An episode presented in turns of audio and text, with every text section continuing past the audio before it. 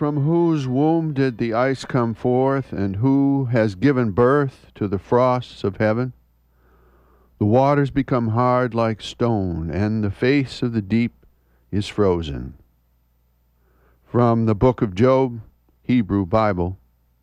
Good morning, everyone. I'm Rob McCall. This is the Awanajo Almanac, a collection of natural and unnatural events, rank opinion, and wild speculation devoted to feeling at home in nature and breaking down the wall of hostility between us and the rest of creation. And this is the Almanac for December 11th to 18th, 2009, the new long night's moon. Some natural events for this quarter moon. Unless it be the foam on the face of a cold breaking wave lighted by the lowering sun, there is no white quite like snow. The whiteness of snow makes even the whitest house in the village look shabby, the whitest picket fence look dull, and the whitest Yankee look pink. The whiteness of snow makes the perfect surface for nature to scribe her mystic messages, the truth of ice and light, the wisdom of crystal, and the patterns of animal travel. On a bright day, the whiteness can be blinding to the eye. If the snow is just right, the wind can lift and roll soft snow puffs in truncated trails along the surface, just the way children make snowmen.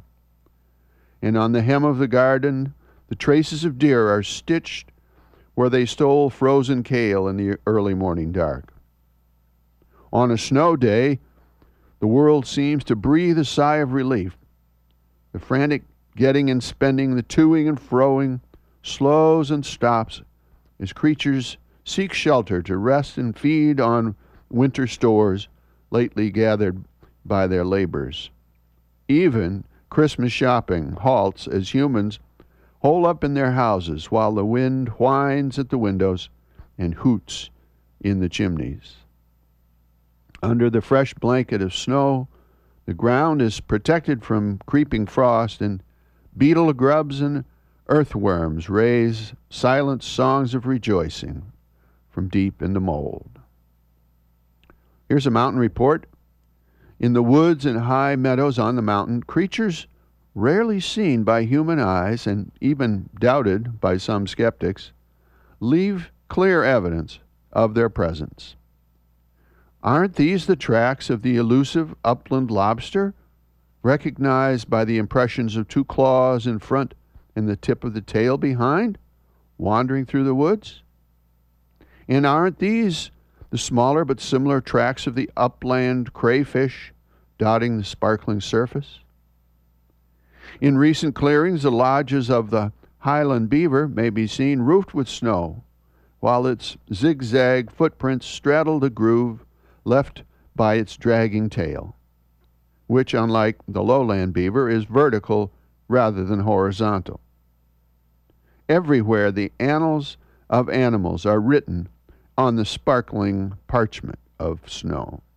There are mysteries aplenty etched in the snow if one has eyes to see and heart to believe.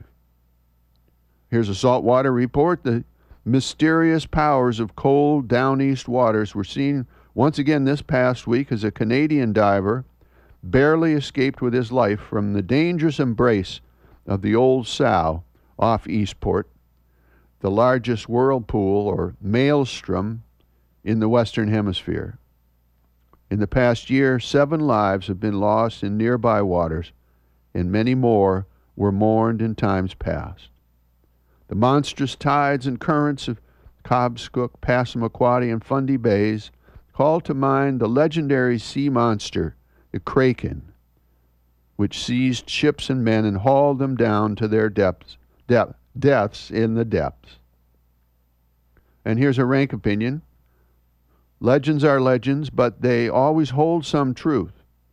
Our knowledge and power, as great as they may be, are no match for the powers of nature. We tease and tempt her at our peril and deny her to our destruction. Finally, here's a seed pod for you to carry around with you this week from Alfred Lord Tennyson, 1809, 1892. Below the thunders of the upper deep, far, far beneath in the abysmal sea, his ancient, dreamless, uninvaded sleep, the Kraken sleepeth, until the latter fire shall heat the deep.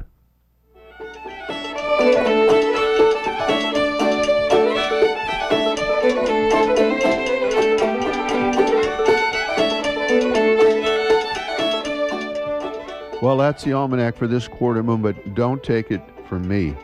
Go out and see for yourself.